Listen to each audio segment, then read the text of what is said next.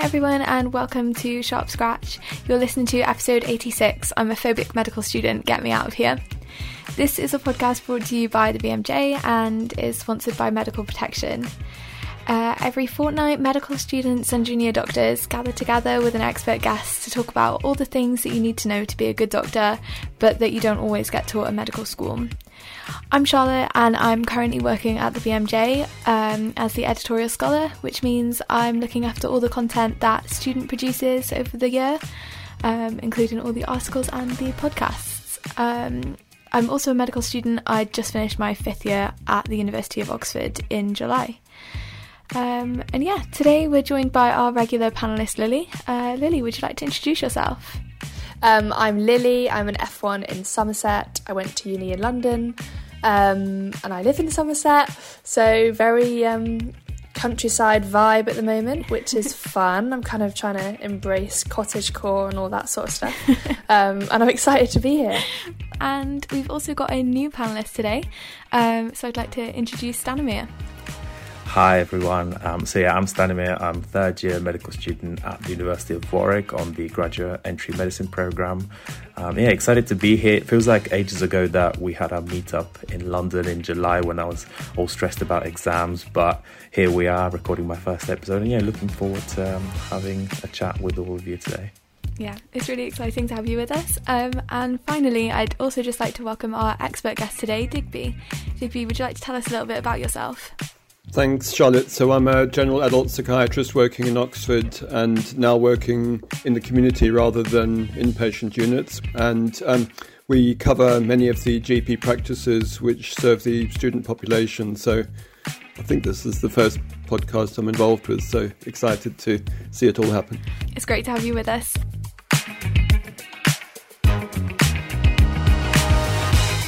Medicine can sometimes be like the reality TV show I'm a Celebrity, in that some of the stuff we have to do is just unpleasant, whereas other parts may be quite phobia inducing. In today's episode, we're going to be talking all about phobias. We'll discuss what happens when you have a phobic response to something, the ways in which this can impact you whilst you're studying medicine, and also um, kind of whether, sort of how to tease out whether something is just dislike or whether it is an actual phobia. So, Digby, to start us off, what actually is a phobia? What happens to you kind of physically and psychologically when you come into some into contact with something that you might have a phobia of? Um, so the the emotion is is fear, and it's I mean that's the also the direct translation, but what it is is a, a combination of uh, um, psychological and physiological uh, expression of fear to a specific stimulus, and the uh, symptoms are therefore those that most people will recognize if they've ever been in a in a threat situation. So it might be heart racing, breathing rapidly, perspiring, and a psychological sense of, of impending doom.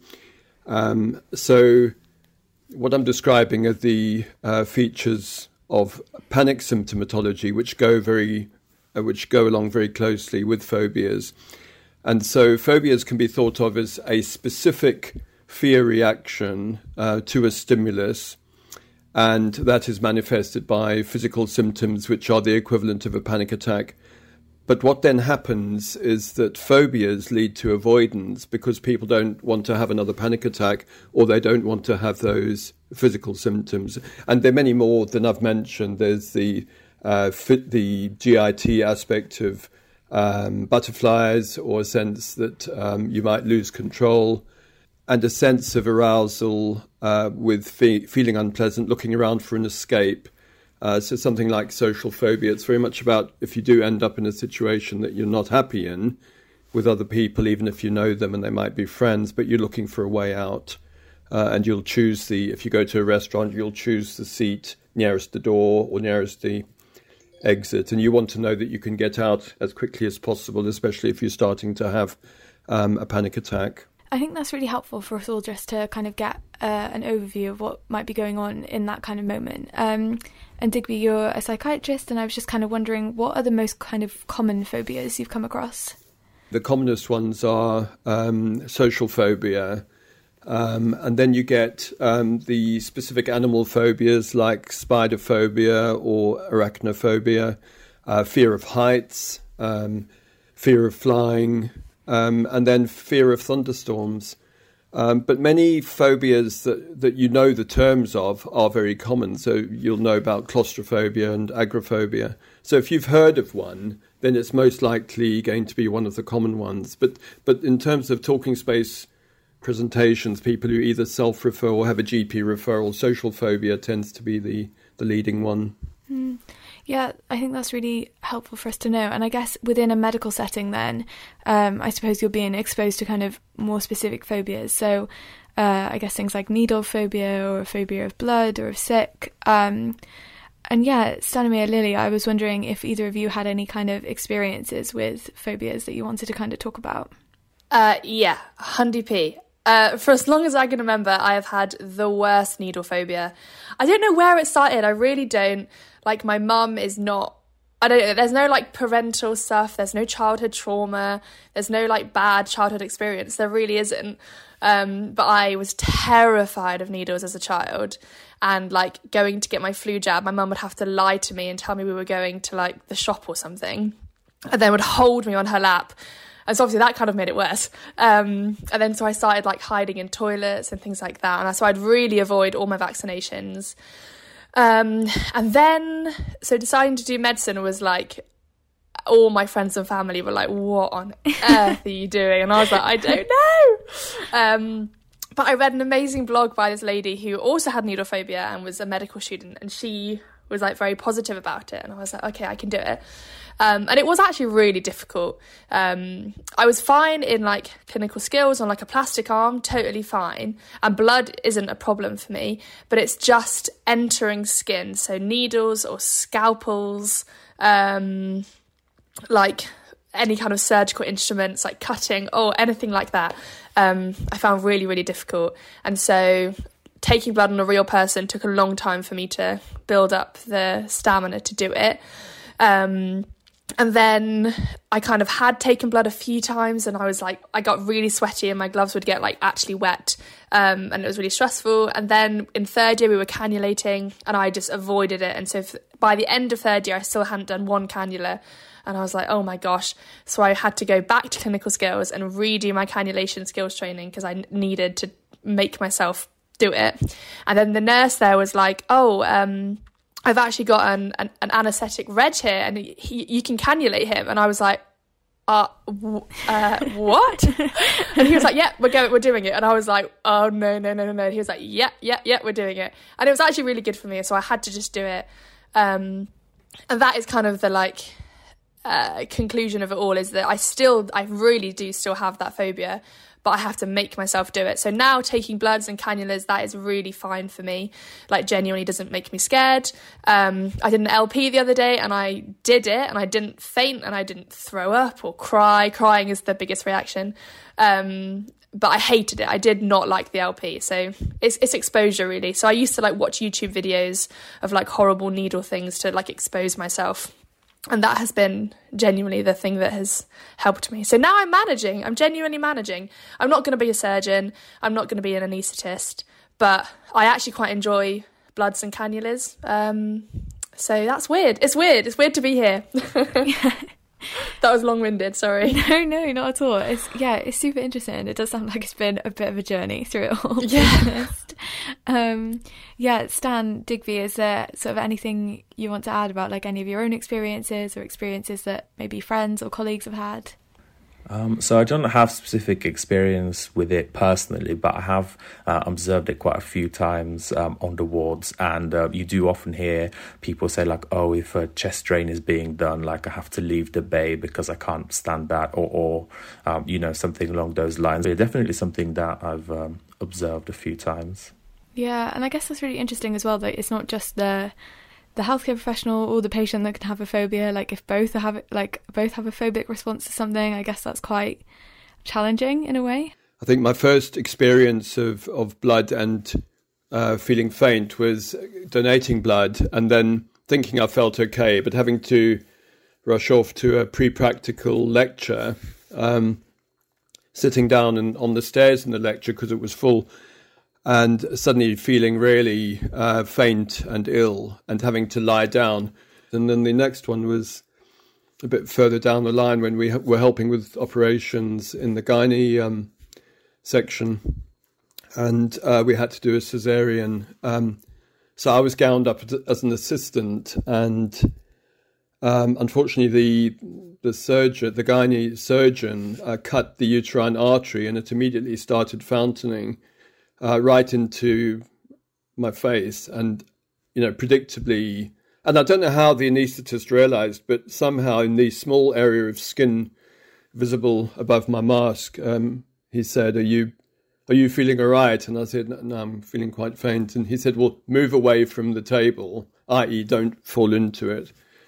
And um, and the nurse said, "Well, you better come next door." So I went into the scrub room and I laid down on my back with my hands and legs in the air, thinking, "Oh, this will pass in a second, and I'm going back to the table." And the nurse just started laughing and said, "You're not going back." Oh no! and, um, and that was it. So it was a bit embarrassing. I mean, I now know there's a term for it, blood phobia, but it's not like other phobias in that you don't always have a kind of panicky advance warning. It's it's kind of hits you with the the faintness uh, more quickly. Um, there is a modelling thing where you see somebody else with the problem, and I think it's a bit like vomit phobia, where somebody starts throwing up and somebody else with the problem follows suit. It's kind of one of those strange human things that's probably evolutionarily adaptive. So the other thing was being in a trauma unit in Cape Town, which were obviously quite busy, but and I had this experience of kind of blood running down my arm from a, a bleeding head wound and and started going. And so they put me in a side room on a trolley. And I sort of came to, I didn't completely lose consciousness, but I could, sort of came to and looked over. And my colleague that was doing the trauma session was on another trolley. Oh no! having th- thrown up in her experience of, of, of what she'd seen.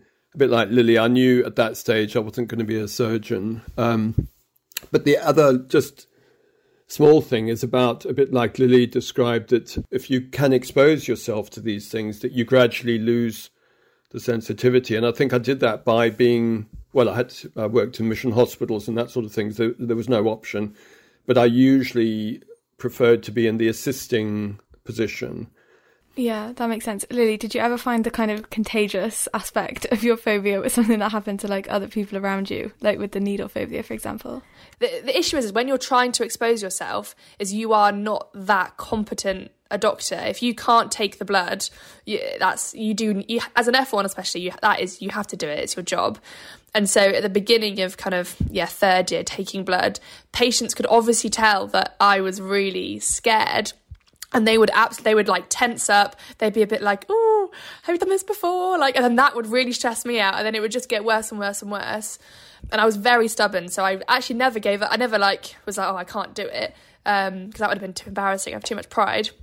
But that definitely made it worse. And that really taught me that even if i'm scared i have to pretend i'm not or the patient is going to get so scared um, and that made a huge difference actually, because then as soon as I started pretending not to be scared, I just became less scared, and then I did more, and then it's like a circle, and then fi- eventually you've done so many that it just feels normal, and now it feels normal, and I don't feel scared at all.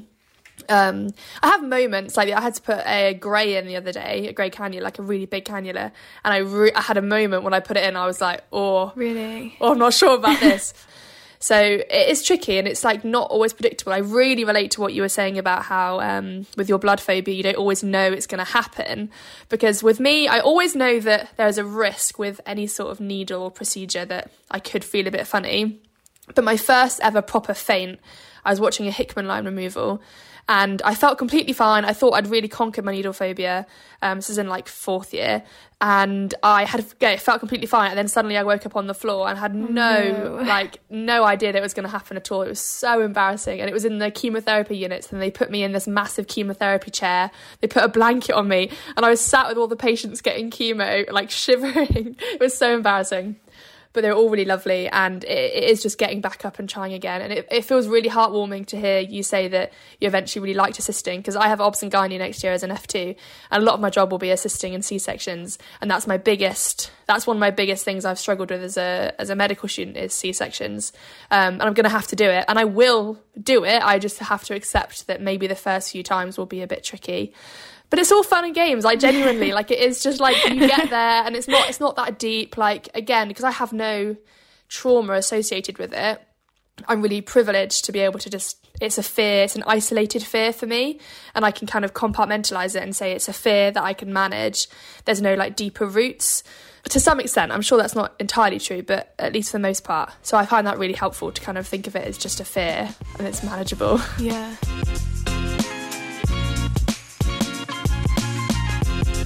I was just going to say, I think what both um, Digby and Lily have said about this kind of expectation that this might happen is very interesting because even though I don't have any phobias that I'm aware of, every time I've gone into um, something as a medical student, for example, seeing my first C section or going into like anesthetics or anything that involves uh, more procedures, I've always thought, like, what if I do have a phobia and what's, you know, what's going to happen? Because you never know until you're um, exposed to that thing, I guess. And, you know, I have had moments in surgery where I've felt um, squeamish, for example, but I wouldn't really call that a phobia. And other times when I've been absolutely fine.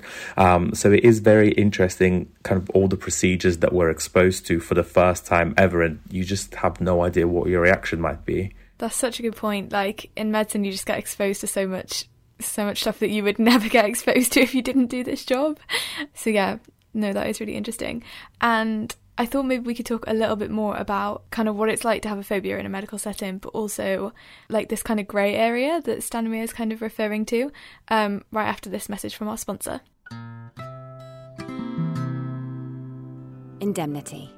You've probably not given it much thought, but it won't be long until the risk of claims and patient complaints becomes all too real. Whatever lies ahead, you need experts in your corner who offer indemnity and a whole lot more. That's why it pays to be with Medical Protection. There's our free membership during your medical school years, our wealth of training resources to help you become the best doctor you can be, and our international experience that protects you during your elective no matter how far from home you end up. In fact, there are many reasons why our members worldwide trust us to support and protect them throughout their careers. And if you're looking for one more, every week, one lucky new joiner wins £200. That's the average student weekly spend. Just join for free and you're automatically entered into the draw. That's why UK medical students choose to be part of medical protection. You can't blame them, so why not join them? Visit medicalprotection.org to find out more. Okay, back to the show. So yeah, Stan, you were just saying that like you feel sometimes a bit like squeamish or like uncomfortable in theatre, and I think a lot of people can like relate to that feeling of just like it's not the most natural environment to be in, I suppose. Um, so Digby, how do you kind of know when you have like a full blown phobia or when you just don't really like something? So I think the the cutoff um, really is is moving over into physical symptoms, and I think the experience of a panic attack is pretty clear. It's very difficult to think of it as anything else unless you've got parallel either mental or physical conditions where panic is part of it. But panic tends to be such an overwhelming experience. So I think anybody who's a, who's had a panic attack as a result of a, of a specific fear knows that that is uh, moving into kind of more upsetting uh, territory. Um, and certainly, if people have more than one phobia, in fact, the DSM, the American Diagnostic System, now says that if you've had a panic attack uh, for a specific stimulus, then you need another month afterwards where you find yourself avoiding that stimulus or avoiding situations which might bring you into contact with it uh, for at least a month, and that then converts it into um, into panic disorder. So I think an early warning sign is increasing anxiety generally. And I think once people realize that they that they get an early warning sign of some sort, then they can move to making adjustments. But in other contexts, it might be that if you know you're going to feel hot and kind of sweaty for another reason, then it's a bit like Lily said that some of those things that go along with the experience that you can modify in advance. and I think that then becomes the way that you you actually deal with it because if you like Stan was saying you you've got that slight concern that you're going into the unknown and that then for i mean in a way that's a perfectly normal response because because we have threat perception systems that will trigger because we're in an unknown environment that might be risky. I mean in a way that's why anxiety exists. It's a kind of early warning sign. So anxiety is the anticipatory element of fear um, and that gives you the the clue but it also gives you the opportunity to then uh, work with it and and avoid for instance, uh, catastrophization. Mm. Is that something you found that you would notice in yourself, Lily? Oh, I mean, avoidance, yeah. So my childhood is avoidance of needles. It's, yeah, absolutely. anything possible to avoid um, that. Um, then, as getting older and being a student, definitely avoidance um, in the, yeah, couldn't cannulate for a long time, just would avoid. If, if someone asked me to do it, I'd just say, uh, sorry, I can't and then eventually realizing that I had to get over it, I kind of made myself not avoid it. But there's never, there's maybe now there is, but when I was getting over it, there was never some switch where I was like, oh yeah, great, now I'm not avoiding it anymore. I still felt avoidant. I just had to like mentalize and be like, no, you have to do it.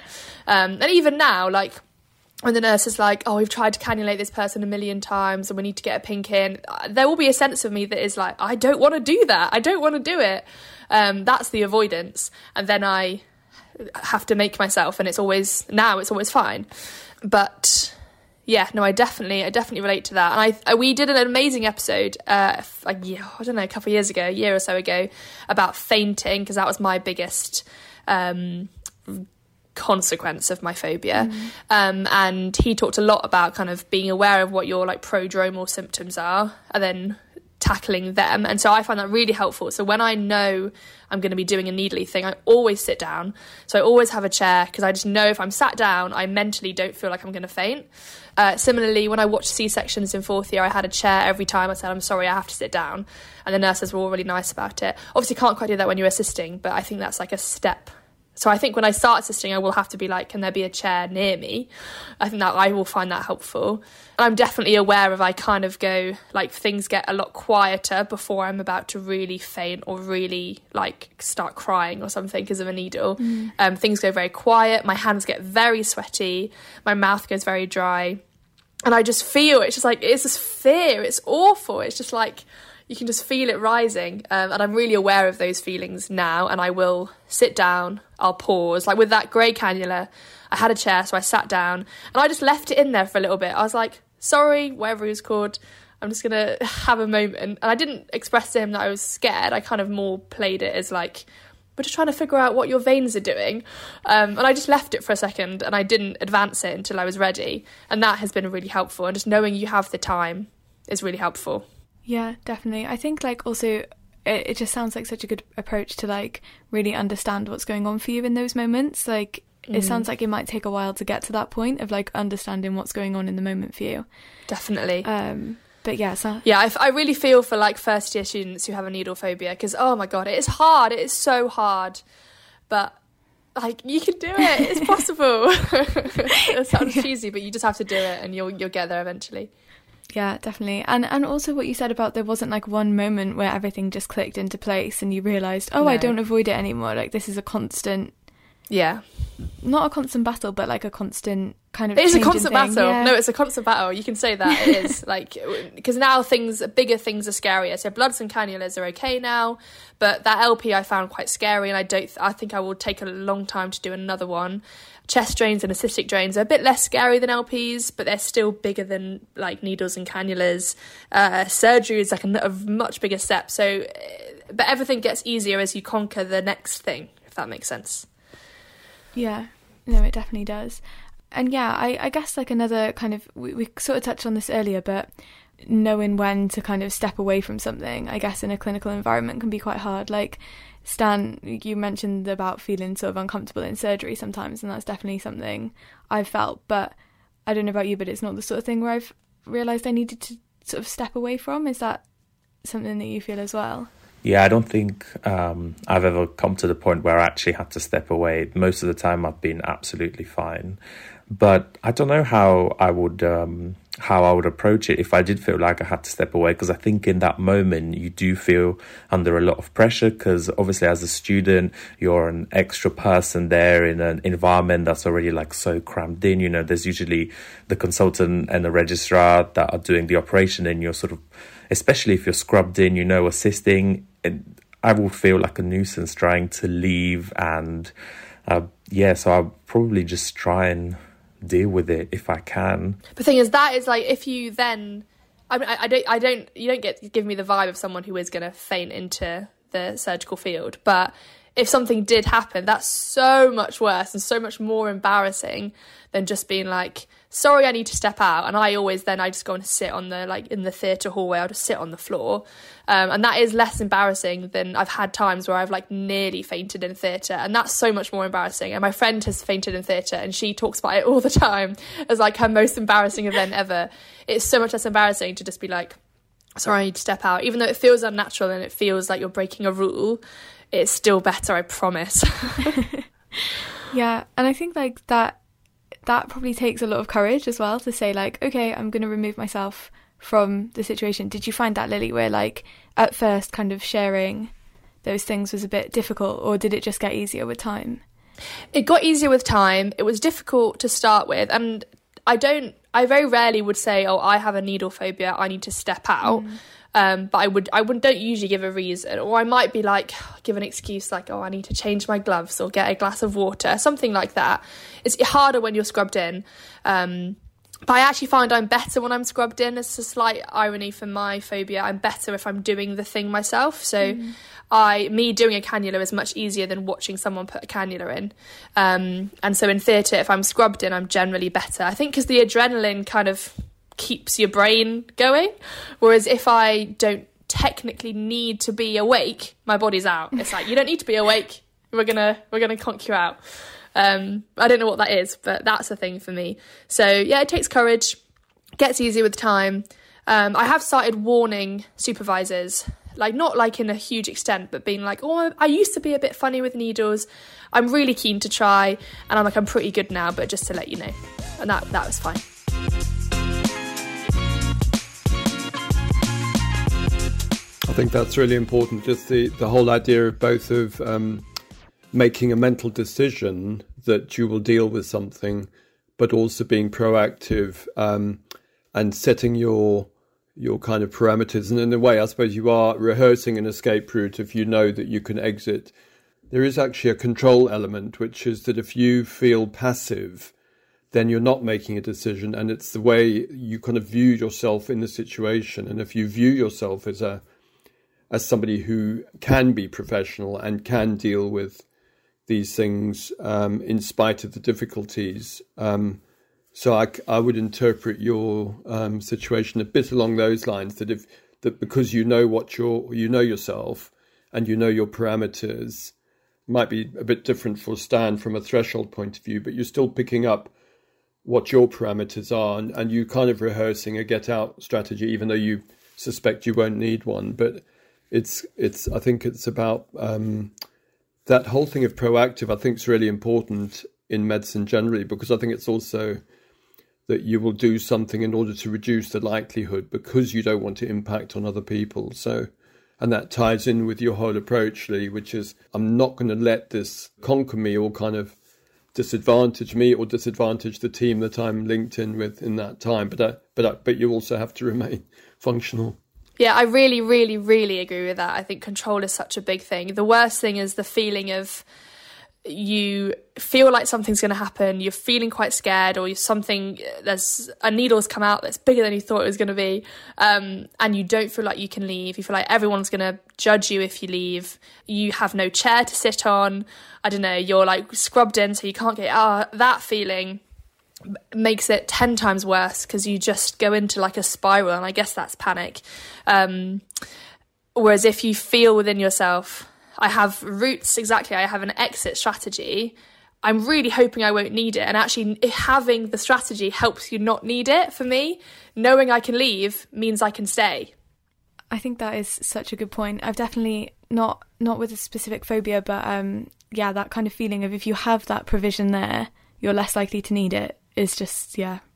It's almost like I think reflective of like relationships. If you feel trapped in a relationship, you don't really want to be there. Whereas if you feel freedom, uh, it becomes healthier and you actually want to be there. I think I find that kind of I think it applies to like most things in life. Humans don't want to be like trapped and without control and options and it applies for me with fear as well and yeah i guess like another problem with some of this stuff like specifically with medicine is is the not realizing you have a phobia or something until it's kind of not too late but until you're sort of in the moment. And lily it sounds like for you this is something that goes like way back. Yeah i always, I always knew i had it.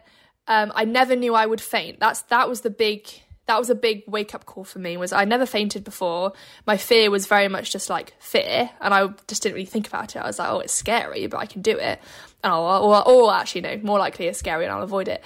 Um, but the fainting watching that procedure was so shocking to me and that and since then I've fainted quite a lot of times and that's the worst thing is that I feel like it got me um, and so that took a, that made me much more proactive about dealing with the fear, exposing myself, having precautions there, having an exit strategy. All of that has come since a genuine bad consequence of me being scared.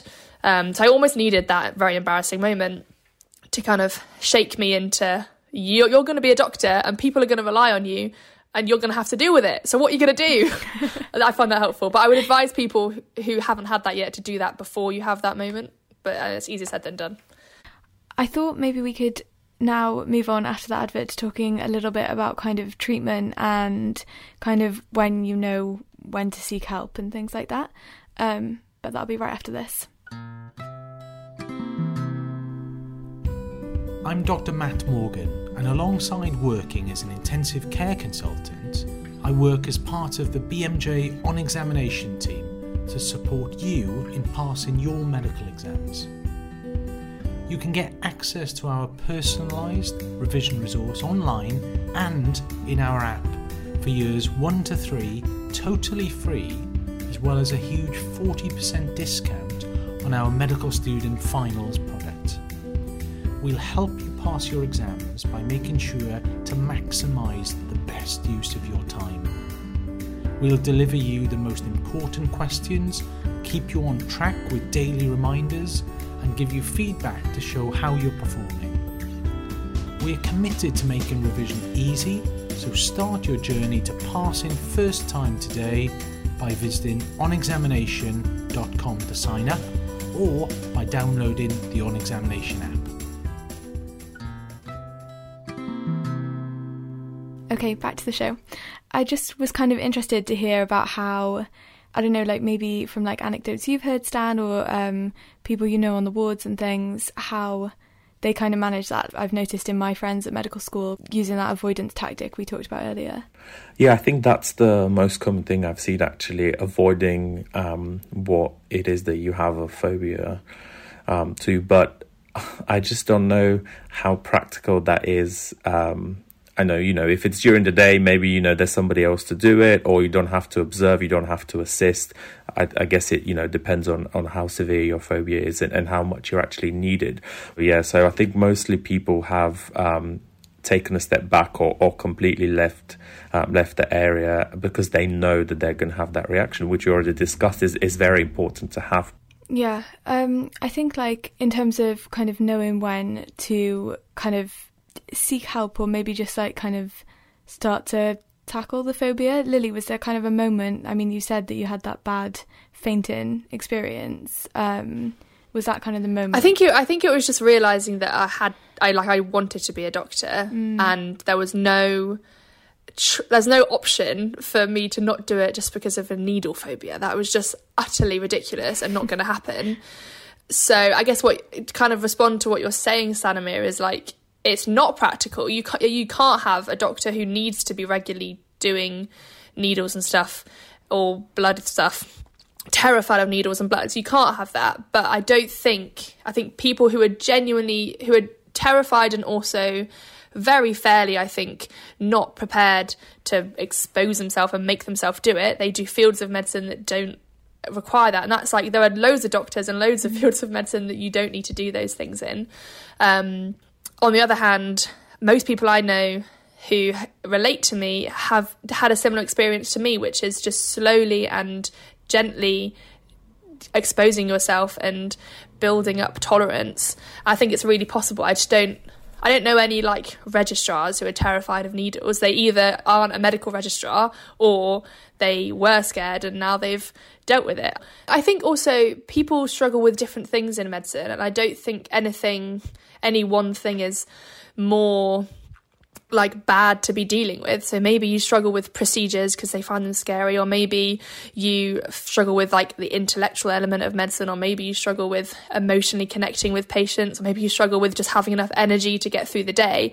All these things are things that people deal with all the time, and this is just another thing that people deal with. I don't struggle with any of them except for the procedures.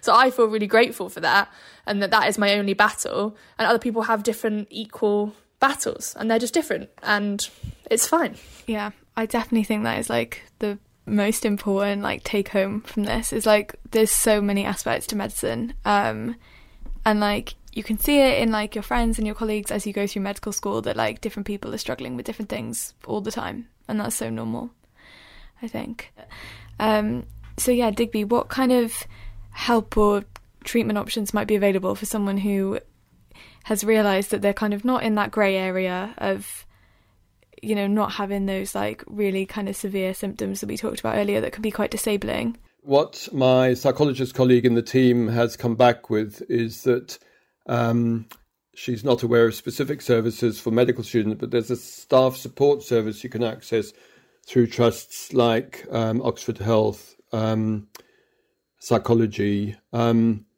and if people actually faint due to a phobia, they suggest something called applied tension techniques.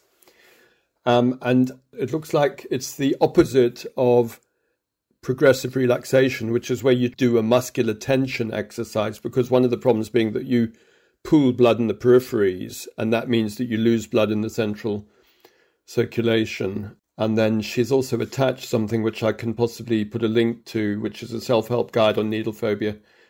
But really, um, talking space in the new kind of NHS world of how do people how do people get psychological input without having to go down the traditional route of referral to secondary care. So talking space has been a you know people might complain that the waiting lists are long and that sort of thing, but the but the concept of it and the numbers that they deal with is huge. So talking space very clearly in their in their guidance manual they they make it explicit that they deal with specific phobias and graded response is the it's a very well recognized approach. Um, Lily, if you want to kind of share kind of anything that helped you, if if you think that'd be helpful for other people, um, the biggest thing is just it has just been exposure. Um, I know there, I think you can, they can do more formal exposure therapy things, um, but I literally just went on YouTube and I'd watched weird procedures.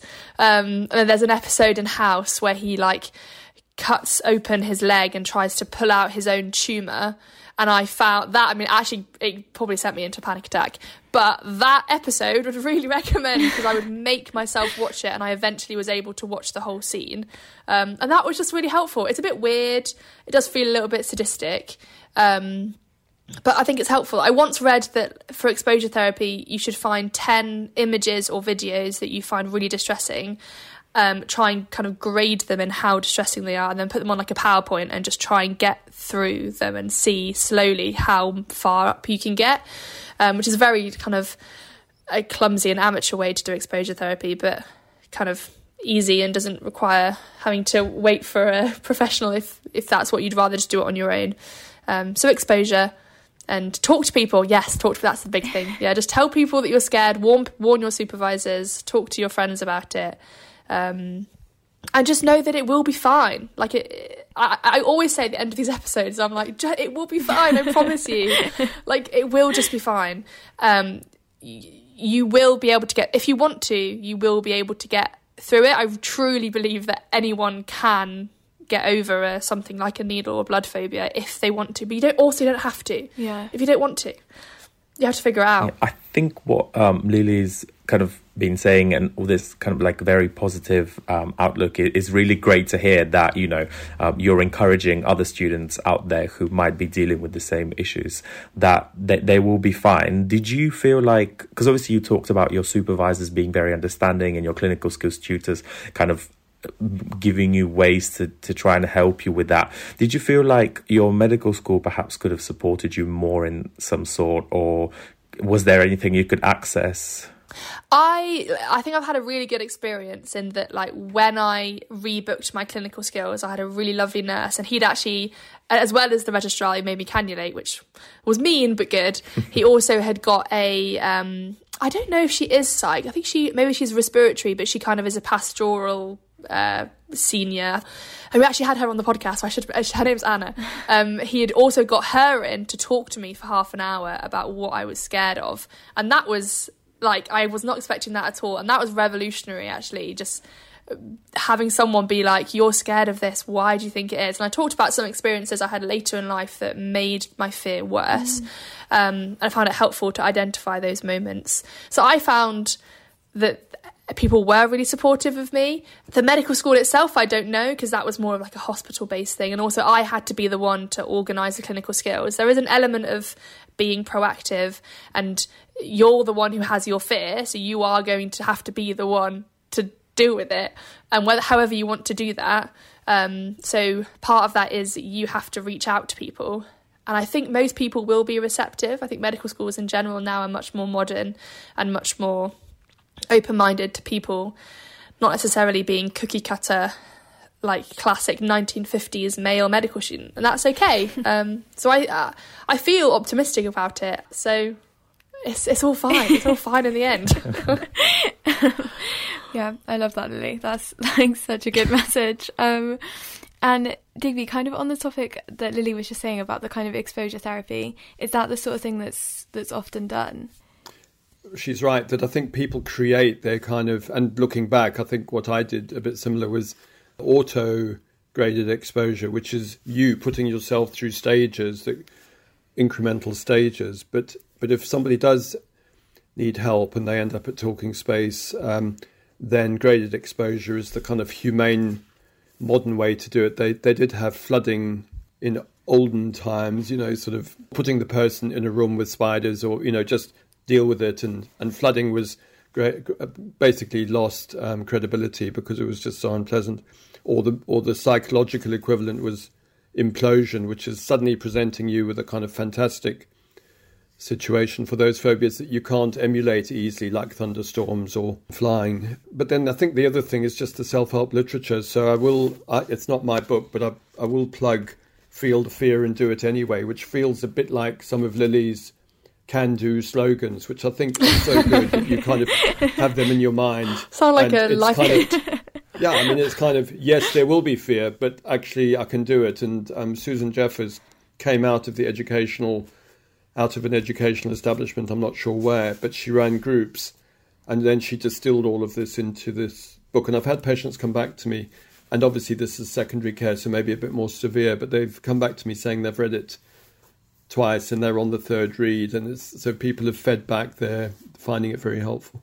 But I'm sure there are websites and, and, and then talking talking is another big thing Lily said was just, you know, talk about it. Just over one in ten people at some point will have some phobic aspect of their lives. Um, so it's very common. And, and that means people can talk about it and um, and get help. Yeah. No, I think that's a really good a good note to end on. So, yeah, I think that's probably all we've really got time for today. Um, thank you so much, everyone, for joining us. It's been great to talk to you. Um, and thanks to everyone at home for listening to this episode. Um, if you like our show, please do share it with the people you know, leave a comment, contact us on social media if there's anything you want us to cover in the future. You can find us on Twitter, Facebook, and Instagram.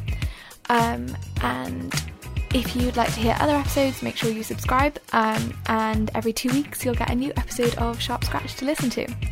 Um, yeah, so that's all from us today. Um, until next time, goodbye from us.